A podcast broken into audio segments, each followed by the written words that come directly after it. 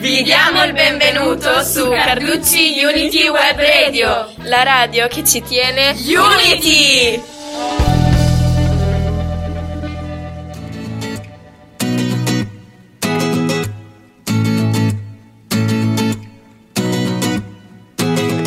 Ciao a tutti, io sono Chiara e frequento il primo anno al Liceo delle Scienze Umane.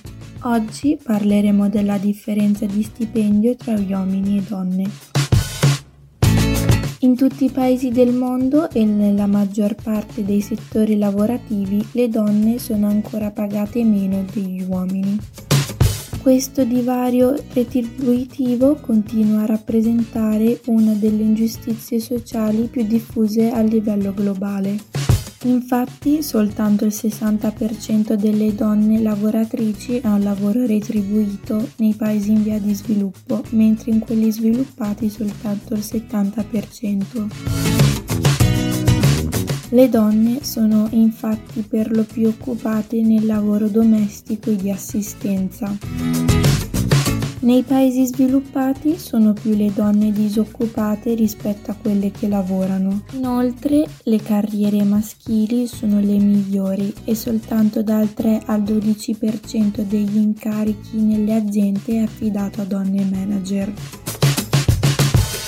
Il termine gender pay gap definisce questo, quindi la differenza tra il salario medio degli uomini e delle donne che svolgono un lavoro retribuito e si distingue dal concetto equal pay for equal work, che sostiene la parità retributiva tra i sessi per mansioni lavorative uguali o equiparabili.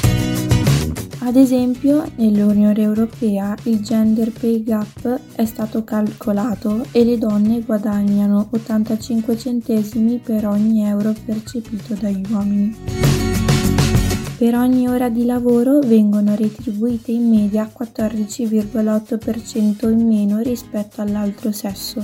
In altre parole, è come se in un anno le donne lavorassero per due mesi senza ricevere lo stipendio.